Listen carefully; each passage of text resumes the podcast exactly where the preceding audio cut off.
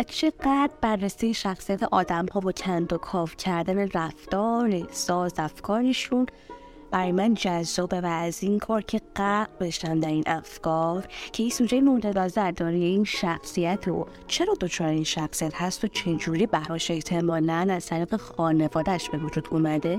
و چرا در این لحظه و اتفاق این تصمیم رو گرفت این حرف رو زد و غیره برام شبیه یه بازی ذهنیه؟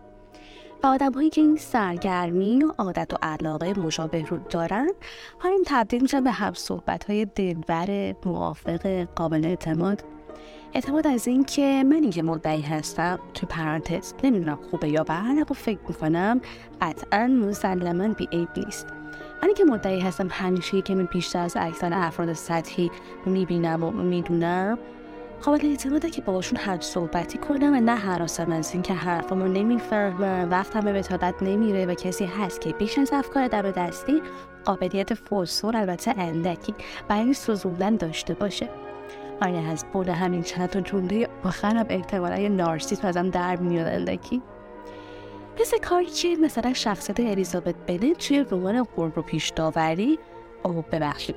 اون رو تعصب انجام می‌داد و یه باری باهاش در موردش با دارسی حرف زد. شخصا میپسندم مومه کم شد اما از این علم و عادت شخصی اجروی سررشته داشته باشه. نه حالت قیبت ها که بلکه منظور کاملا گوشمندانه و ارمانش هست.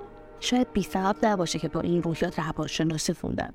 یا خوندم و بعدش علاقه من حالا اینکه اول بوده یا توفمو بررسی موضوع چرا که بدیهی این اصطلاح در من ذاتیه در راستای نارسیسم ثانویم بگم که کلا خب دیگه همه می‌دونن که ذهنیتی فیلسوف گرایی دارن. اینم یه رفلکس ذهن دوازده شبی و صدای کرونایی بعد ماهها یا سالها که دم و ریکورد نکردم.